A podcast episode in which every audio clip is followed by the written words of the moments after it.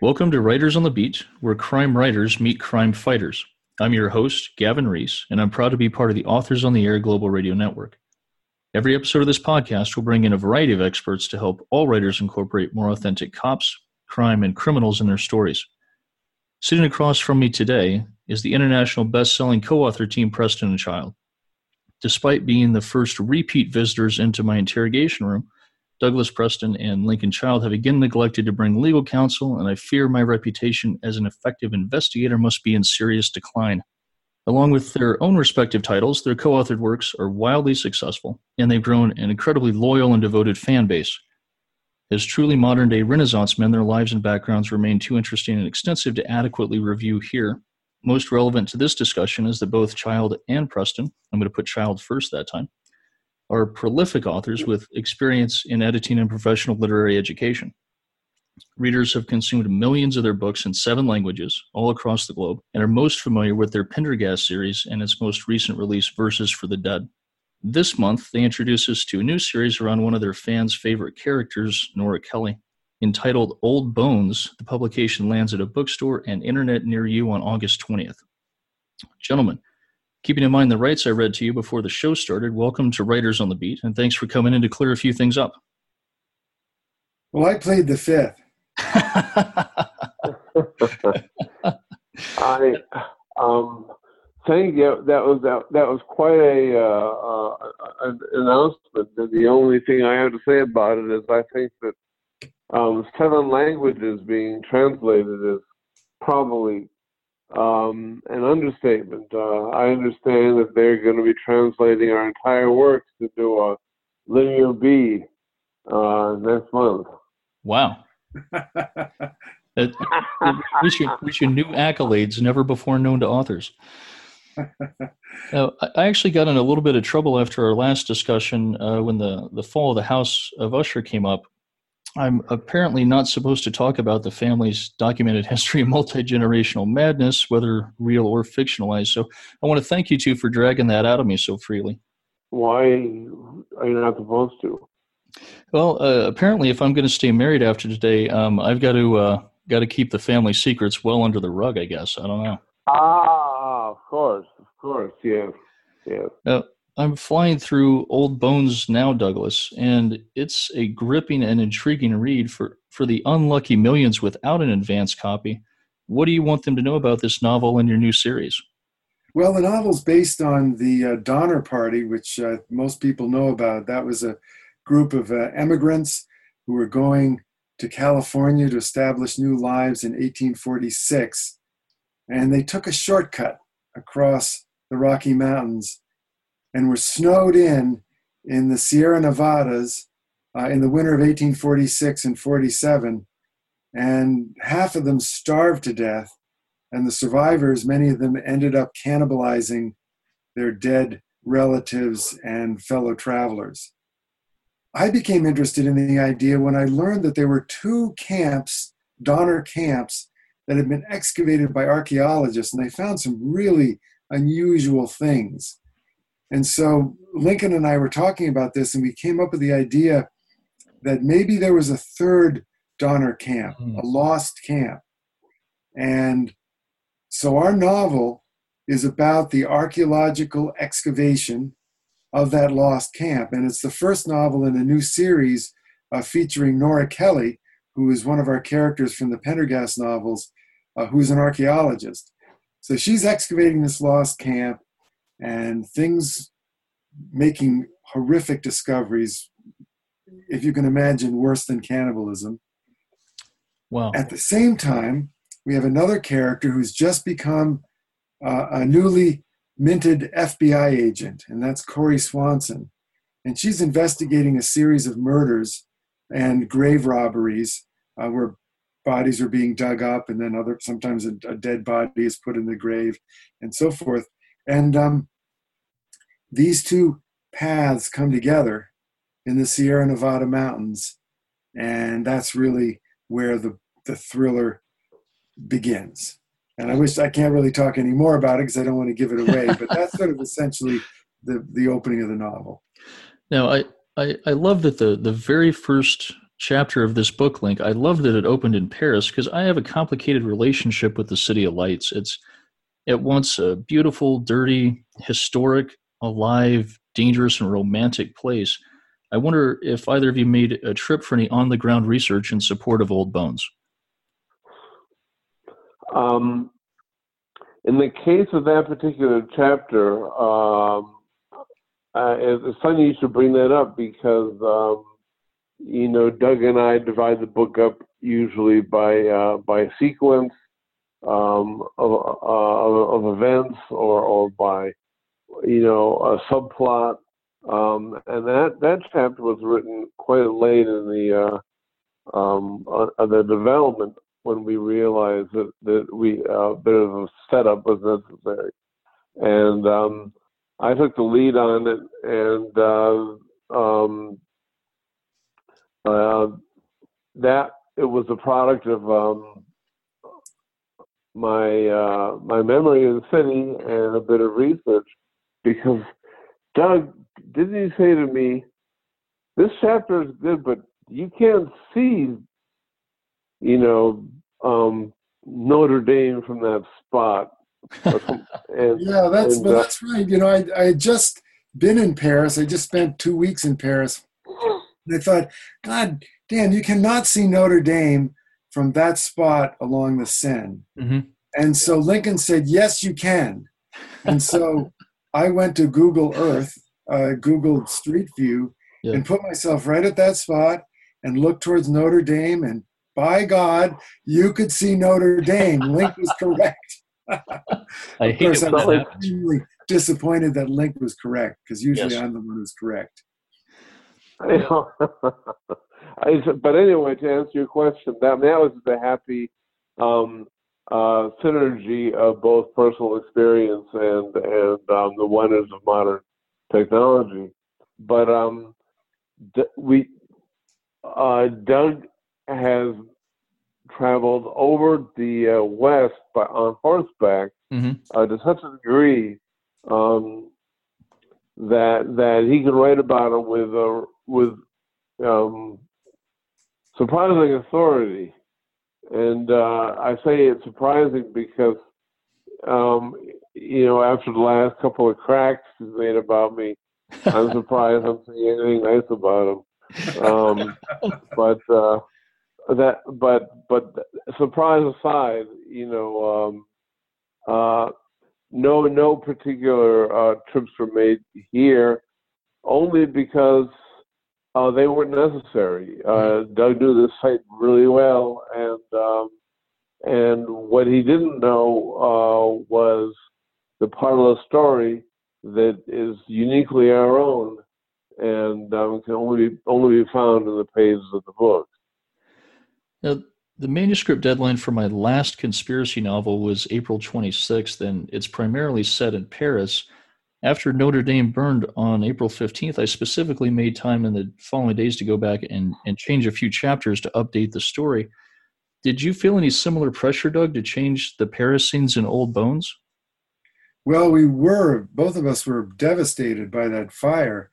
But unfortunately, the, the book was already uh, finished, a typeset, and put into pages and ready. It may have even been well, anyway, it was it was too late to make any changes. So unfortunately, we we weren't able to actually alter that initial chapter. Now, the novel's set in California, so mm-hmm. the only there's there's only one chapter in Paris, but uh, but you will read that chapter, and it is Notre Dame is still there, and uh, there's no scaffolding, and there's no mention of the fire because it was simply too late. Uh, Although I should mention that both the Knights Templar and the Three Musketeers uh, tried to um, get us to change that because you know we didn't you know the conspiracy that was behind um, it, they didn't want us to to to uh, reveal. That's right. You know, when uh, when the fire is still raging and it's already been declared not an arson, it automatically reeks of conspiracy to me. you never know. I mean, there. Uh, yeah, I think. Uh, Well, most conspiracy theories are, are defective because people are just not that competent. You know, people aren't able to pull off the kind of conspiracies that people Yeah. think are are being pulled off. They're just too darned incompetent. Yeah, especially in groups. You know, singly we're not bad, doubles we're not bad. You get a team together and it's going to fail. Exactly. Now, with your experience out in the in the West, Doug, I, I wonder what um, what specifically inspired the uh, the Donner treasure that historian Clive Benton finds early on. If that was something based on an actual piece of Donner history, or if, if that was just something entirely fictionalized for for your imagination. That's an actual piece of Donner history, and it absolutely amazes me when when I did we did a tremendous amount of research into the Donner Party and the history of it. That part of the story told in our novel is absolutely true. There was a man named Wolfinger. He had uh, was carrying gold. Uh, his wagon became mired. These two other characters went back to supposedly help him, and they murdered him for his gold. And then one of them admitted while he was starving to death on his deathbed, while they were in the in the mountains and snowed in, admitted that they had killed Wolfinger for his gold. And I was never able to find a single historian or mention of anyone wondering what happened to that gold. Wow. And it's I still wonder why historians haven't focused on this because, um, you know, the Donner Party was snowed in. These two guys killed Wolfinger for his gold. Both of them died. So the gold must have been hidden somewhere in Mhm. that area. And yet there's never any mention among the rescuers of gold. Now, someone might have taken it and not said anything, but there's no mention anywhere. So in our novel, we said, made the logical conclusion that the gold is still there Certainly. and it may actually be true. That's the incredible thing about this is that this this part of our novel may actually be true. There may be hidden somewhere in that area uh, a treasure of gold that Wolfinger was carrying. Now, the last time that we spoke, Linc, uh, you two characters talked about all the detail and effort that went into creating Pendergast, including altering his surname enough to keep it distant from living New Orleanians. Uh, you obviously didn't have the same issue with the name Nora Kelly, but I wonder how much research you two collectively did into her professional background to make her a realistic and convincing archaeologist. It's funny you should mention that because um, she first appeared in uh, Thunderhead, which was uh, not a a, um, a Pendergast novel. Um, uh, although it did feature uh, Bill Smithback, who later became her husband, um, who had who who who had been with us since Relic, um, and uh, this seemed an ideal subject to both of us because uh, we were both fascinated by by the Anasazi, um, and uh, we both had uh, archaeological background. Uh, Doug had, I believe, an aunt um, who was the first female underwater archaeologist. Is that correct, Doug? That's right.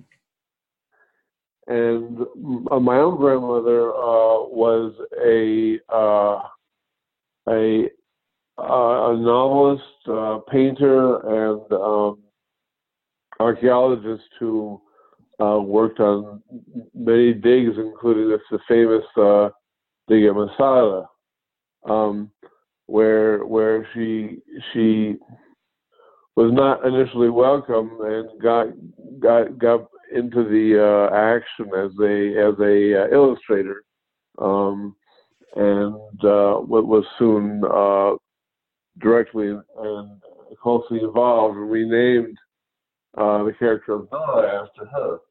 So um, we were both fascinated by archaeology. We both have a family history um, in archaeology, and um, one thing we always try and do is educate our readers about some new discipline, Mhm. uh, especially if we and the more we can integrate in the story, the the the better it will be for the story's credibility and the more interesting the the overall experience can be for the reader. Um, and uh, we found that in the case of Thunderhead, that uh, archaeology was a perfect uh, foil for us. And Nora Kelly turned into such an interesting character. She's reappeared in in a number of uh, the the Pendergast books, uh, particularly Cabinet of Curiosities, which was in many ways our breakout book. Um, she was his uh, one of his or three uh, main sidekicks, and then again in the Cemetery Dance. Um, so that's that's really the background of Nora and um, and and archaeology. It it, uh, it just it came naturally to us, and uh, it, although of course we did research um, uh, as necessary on, on all books where she does does technical work. Um, it was something that that, that uh, was already that something sort of in her bones, so to speak. Yeah, and it's it's fascinating to me. I'm really I love archaeology, and it's amazing to me, even in just my lifetime, how specifically with the Anasazi, when the first time I visited Mesa Verde in probably I don't know 1987, 88, somewhere around there, you know the the thought was that you know the cliff dwellings and the Anasazi people they like they just disappeared. They just up and left for one day for no known reason, and we were back uh, up there just a few years ago and just over that, you know, I guess 40 ish, 30 ish years, um, you know, the archaeological thought and the evidence now seems to suggest that all of the, the tribes uh, around Arizona and New Mexico are descendants of that Anasazi people. And it's incredible to me how these like time traveling detectives are able to put all of this together. It's just incredibly fascinating. Have you used those sort of very late late breaking theories as, as to why they left as suddenly as they did? The last that uh, that I had read or or heard about it, the thought was that the climate had shifted. Um, they were the herds had moved on because water flows had changed, and and that that had uh, propelled them down into uh, down into the pueblos. Well, there's the, there's another theory about that, which is actually a theory that we developed in our novel Thunderhead, uh, which is that the there was an invasion of warriors from the south, from the Aztec oh. Empire. Wow. Who came up and took over the, the, these disparate tribes living, who are sort of collectively known as the Anasazi, and established that whole system at Chaco Canyon, and wow. instituted the practice of human sacrifice and cannibalism. And in fact, they've discovered a number of charnel sites, d- deposits around the Southwest, where large numbers of people were butchered, cooked, and eaten. And their bones were then left almost as a display, uh, as a threat. You know, and archaeologists believe this was cannibalism, not starvation cannibalism like the Donner camp, mm-hmm. but this was cannibalism as terrorism. It wow. was a group of people showing, you know, this is what we can do to you. This is what we can do, so don't mess with us. And by leaving these eaten human remains out there for all to see, it was sort of a public announcement of, you know, we're tough, we're mean, don't mess with us. So um, the uh, the great migrations and movements and abandonments in the Southwest were caused by this tremendous invasion and uh, social unrest and warfare caused by this group moving up from the Aztec Empire and bringing with them the tradition of cannibalism. Well, you guys just changed my reading list for the rest of the summer. Congratulations. Thank you. Well, read our. Well, of course, now, now, now, they know that the real answer is that they had just they got wind that somebody had, had wired the Monterey Peninsula with uh, broadband internet, and so they all had to leave. And uh, that's right. The Santa Monica Pier was opening; they had to go. yeah.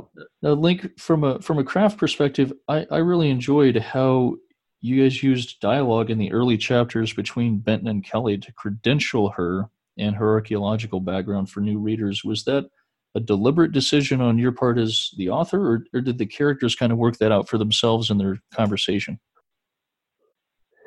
Uh, I would say that it was a an instinctual, uh, unconscious effort on, on our part, um, uh, because uh, um, you know I'm, I'm sure you've heard the Mossy old old saying, you know, show don't tell. Yes. And um, and and we had the job of of we had several jobs in the opening chapters. You know, um, in addition to keeping them keeping our our readers interested in the opening of the book, which is always you know of prime importance for obvious reasons, we had to introduce Nora and and show why she was worthy of being the heroine.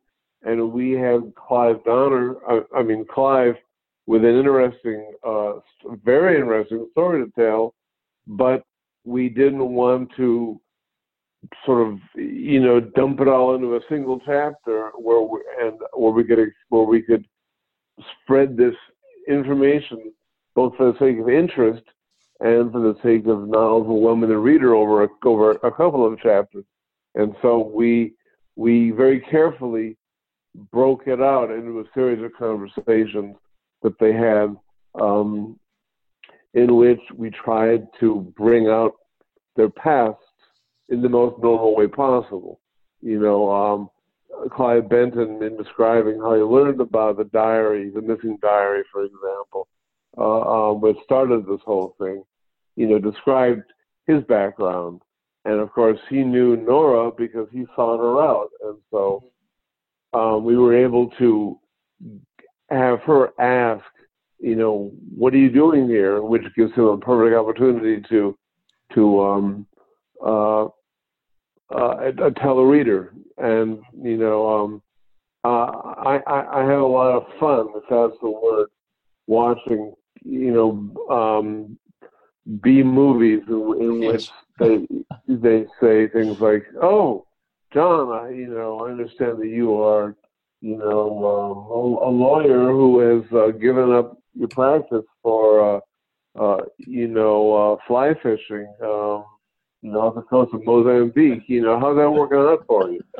um, and there's you know these, these huge info dumps that are so uh, um, ham-fisted Yes. Uh, and we we try really hard to, uh, for obvious reasons, to to avoid that. Now, Doug, because you guys write so much in the in the same universe, even though you write different stories and different characters, I kind of have in in my imagination, there are two respective cork boards in each of your home offices, right, with thumbtacks and red yarn and grainy pictures of alleged conspirators and scribbled post-it notes that uh, you guys use to try to keep all these stories straight and also kind of make your wives think it might be time for some professional intervention in your in your uh, you know conspiracy theories. How do you, how do you guys uh, actually manage to organize all this so there's not conflicts between your stories and novels? Well, that's a, a very good question. Now, we plot the books very carefully. So Lincoln and I will, first of all, we'll put together a narrative of the entire book and we know where we're going and we know where it's going to end up in general terms.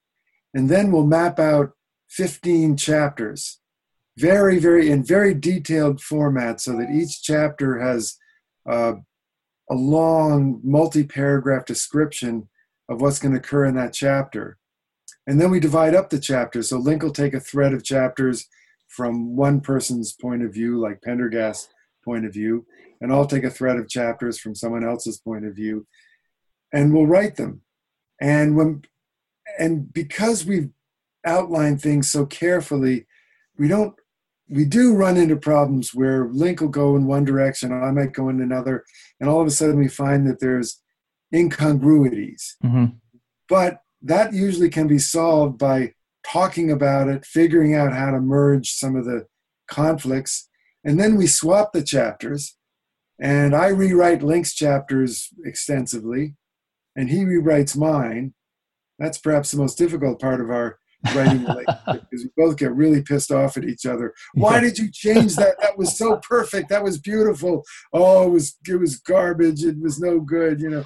So we have these uh, arguments. It's you know a bit like a bad marriage, and we're constantly sniping at each other during that period. But as a result, because we both rewritten and rewritten each other's chapters, that smooths out and fixes all the incongruities. Um, and Linc is really great at drawing up a timeline of each chapter, when the chapter takes place, where it takes place, exactly what time frame, and so forth, so that so that we don't get screwed up in terms of chapters being out of order in terms of the time. So that's pretty much how we keep things straight. Now, Doug, since you kind of brought this up with that last answer, I, I want you to know as the victim of crime, you have certain rights, and we can even assign a victim's advocate to help guide you through your recovery process. uh, you, you've worked under Linc's belittling and heavy handed ways for like 20 novels now. And I wonder if it's your Stockholm syndrome that allows this partnership to work so well. you put it very well. Yes, Linc very heavy handed. I mean, it's really difficult. Uh, it's, you know, they say in a writing partnership that each partner does two thirds of the work. and uh, I think we both feel that way. I do two thirds. He thinks he does two thirds. But we each have our own uh, specialties.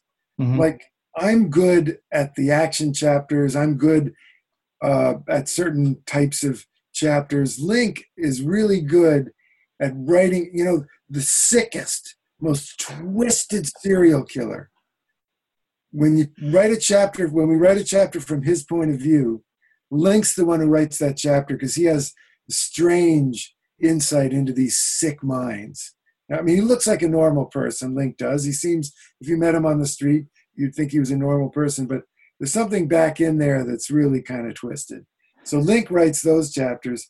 Um, he also actually, being serious now, he he is better at some of the chapters that involve human relationships, but you know, between people, their their relationships, the joking, the talking to each other. He's he's really good at that banter. Doug might uh, uh, take take umbrage with this, but I think if if we were to, and this would not be a good idea, if we were to sit down and actually count out what happened, Doug almost undoubtedly writes writes more words than I do. Um, but I, I, I would argue that I come up with solutions to problems in many instances. Um, that uh, help us out of ruts. Um, so, so while Doug is gifted with a very facile pen, and my pen is much slower than his, um, I, I have such a neurotically active imagination that um, we, we we dig into that um, many times just to get ourselves out of out of uh, problems, and now and then something something some idea will strike me that the the the Doug uh, then builds on and um, becomes a new part of our stories. This isn't to say that Doug doesn't have his own share of, of brainstorms. He of course does. Um, it's just that, that my that twisted sick mind Doug referred to is always working overtime in the imagination department. Um, I don't know, Doug. Would you call that a fair characterization? Yeah, I think it is. I mean, Linc Linc has this amazing ability to when we find ourselves in a dead end. Like, what are we going to do now? We've written ourselves yes. into a dead end, or we've really hit a thorny problem. Lincoln will suddenly come up with the most outrageously interesting, brilliant, and different solution, and that yeah. is really a product of genius. Um, that's that's one of his great strengths. Um, so, it, uh, whereas um, in my instance, I do most of the traveling for our, mm-hmm. in terms of research for our books. Linc is not a not a traveler very much. I'm a, a world traveler, and so you know, with the exotic settings and things like that, I'll often go to those areas and and do the research. So we each bring our own strengths to the books, and uh, I think we're just really lucky that we found each other in the sense that we our strengths complement each other. You know, his yes. where I'm weak, he's strong, and where he's weak, I'm strong. So we're able to put that together and produce, I think, books that are better than the books that we write on our own for the most part. Now, Linc, I, I wonder when you first knew that you wanted to be a writer and who was your first writing mentor? Um, that's a difficult question to answer because I knew I wanted to be a writer even before I could I could I could write. I mean, um, I would uh, and I've told this story before. My, my dad was a chemistry professor, and he would bring home empty blue books, which I would just fill with lines, just to um, uh, pretend I was writing.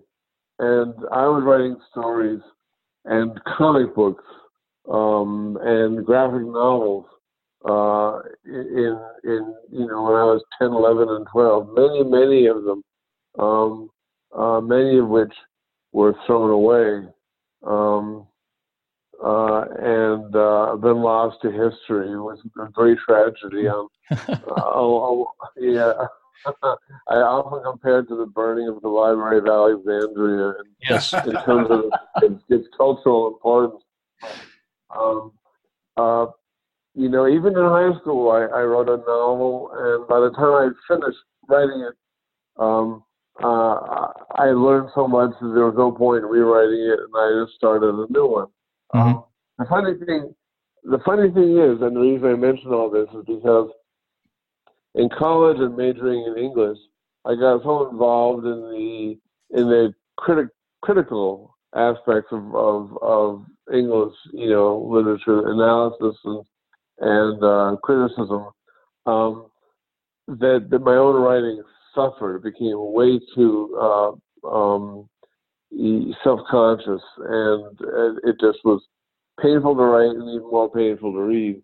And then when I went into publishing, it was just an, an, an overwhelming onslaught of manuscripts coming into me, um, many of which were bad, you know, unfortunately, um, and having to read them constantly. Just you know, I tried here and there. I had I had ideas for stories set in the catacombs under under Rome, and, and you know this and that and the other thing, but but they just when each time that I I turned to my computer, you know, it was like I felt like work because well, I did that same thing for work. So um, that that interest that had, that had produced a huge amount of really terrible juvenilia dried up until Doug and I began writing, and um, I, I, I slowly realized that it, that I could I could it, it could be fun for me again. Um, and I, I apologize for the long answer. My first big influence is Edgar Allan Poe and H.P. Lovecraft, and they were terrible influences on a 20 year old writer.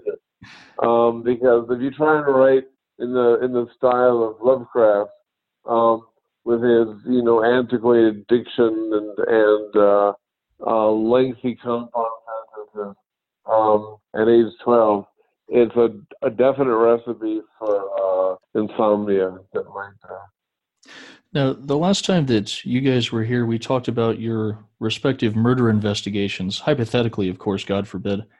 But, uh, Doug, what I'd like to know this time is what Nora Kelly would learn about you if she digs out that corner booth in the house of ill repute you call a home office like a thousand years from now.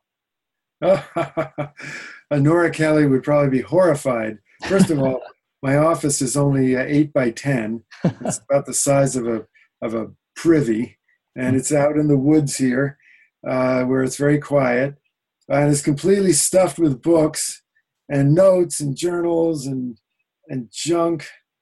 She'd probably be horrified at what she found, and I certainly would not want her reading my private journals.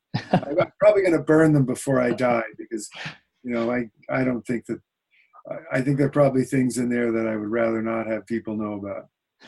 And Linc, what would she learn about you? I think that uh, Doug Privy is a remarkably apt description, considering what is generated inside. oh, thank you very. I set you up for that one. uh, what would she find about me?